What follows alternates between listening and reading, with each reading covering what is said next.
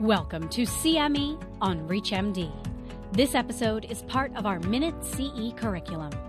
Prior to beginning the activity, please be sure to review the faculty and commercial support disclosure statements, as well as the learning objectives.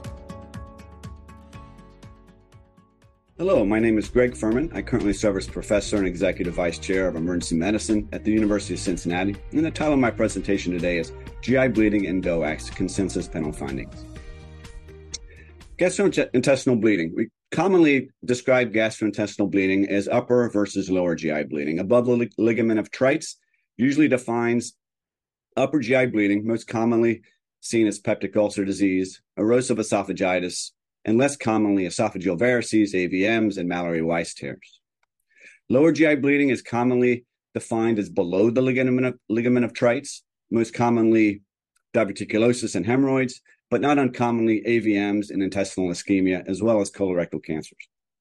We commonly subset these into visible versus occult, occult being defined as Uh, the presence of an iron deficiency anemia or positive fecal occult blood test.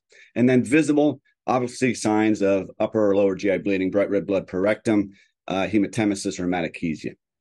The visible also can be sub-segmented into major versus non-major. So major hemorrhage with respect to the D O A C era uh, is, has been highly scrutinized. It's the most common complication of the D O A Cs in terms of their major bleeding.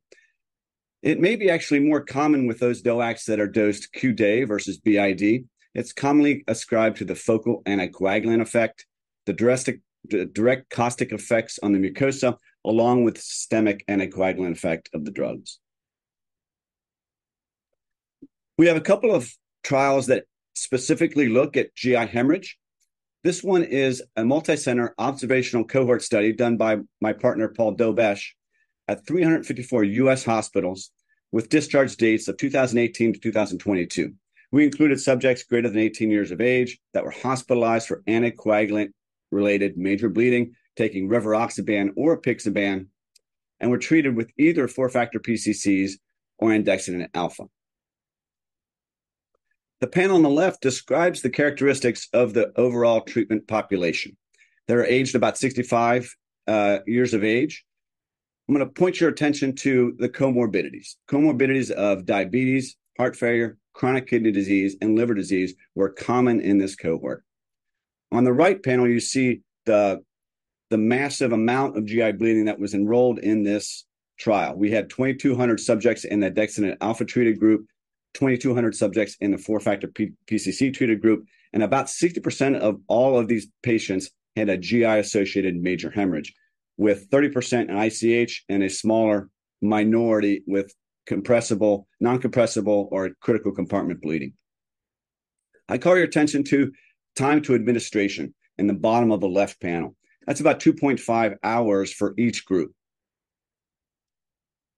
If we focus on the G I bleeding subgroup even more, we see that the presentation is commonly to emergency departments, and eighty-two percent of the time, a, a minority were directly admitted or Uh, part of a hospital transfer. About forty percent of patients were on rivaroxaban, with about sixty percent on apixaban. Average age, sixty-five, with a slight pred- uh, predilection for the males. We see about eighty percent of patients in total were treated, uh, were taking a last anticoagulant dose of less than eighteen hours. Again, the strength of this trial is the numbers. Andexanet alfa, twelve hundred subjects, four-factor P C Cs, thirteen hundred subjects. This is the largest trial to date. So we pivot a little bit towards the characterization of G I hemorrhage. Most physicians that treat G I hemorrhage would say there's a gestalt involved with this diagnosis. I know it when I see it. There have been some groups that have actually tried to define it.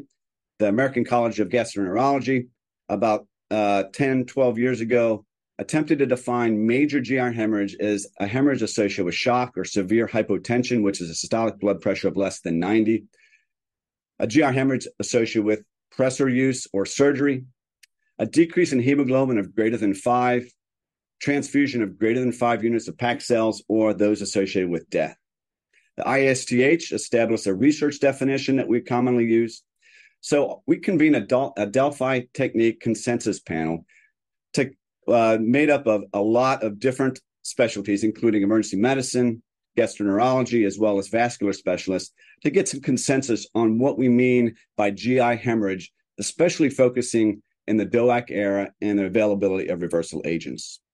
We reviewed the NICE criteria, which is a large uh, consensus panel group out of the U K that gave recommendations on andexanet alfa use in the U K. This was published relatively recently in J SEP Open in October of this year, and the three predominant findings of this consensus panel are seen on the panel on the right. First, not surprisingly, the definition of G I major hemorrhage is associated with shock, altered mental status, hypotension, tachycardia, cold extremities, cyanosis, diaphoresis, pallor, or delayed capillary refill time.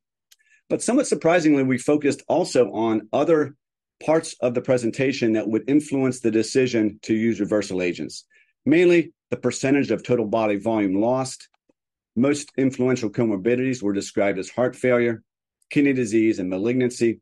And we also focused on the type of, of G I hemorrhage as well.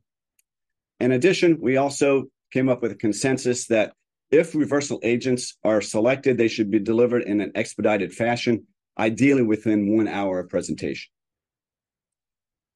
So in summary, hemorrhage is the most common adverse event associated with D O A C use. Major G I hemorrhage is the most common reason for reversal agent use.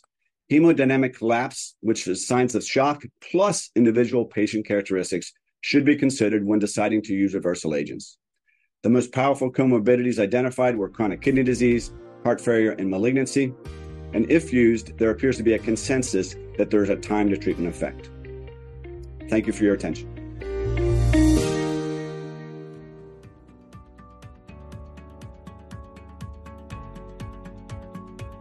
You've been listening to C M E on ReachMD. This activity is jointly provided by Global Learning Collaborative, G L C, EMCREG International, and Total C M E L L C, and is part of our Minute C E curriculum. To receive your free C M E credit or to download this activity, go to reach M D dot com slash C M E. Thank you for listening.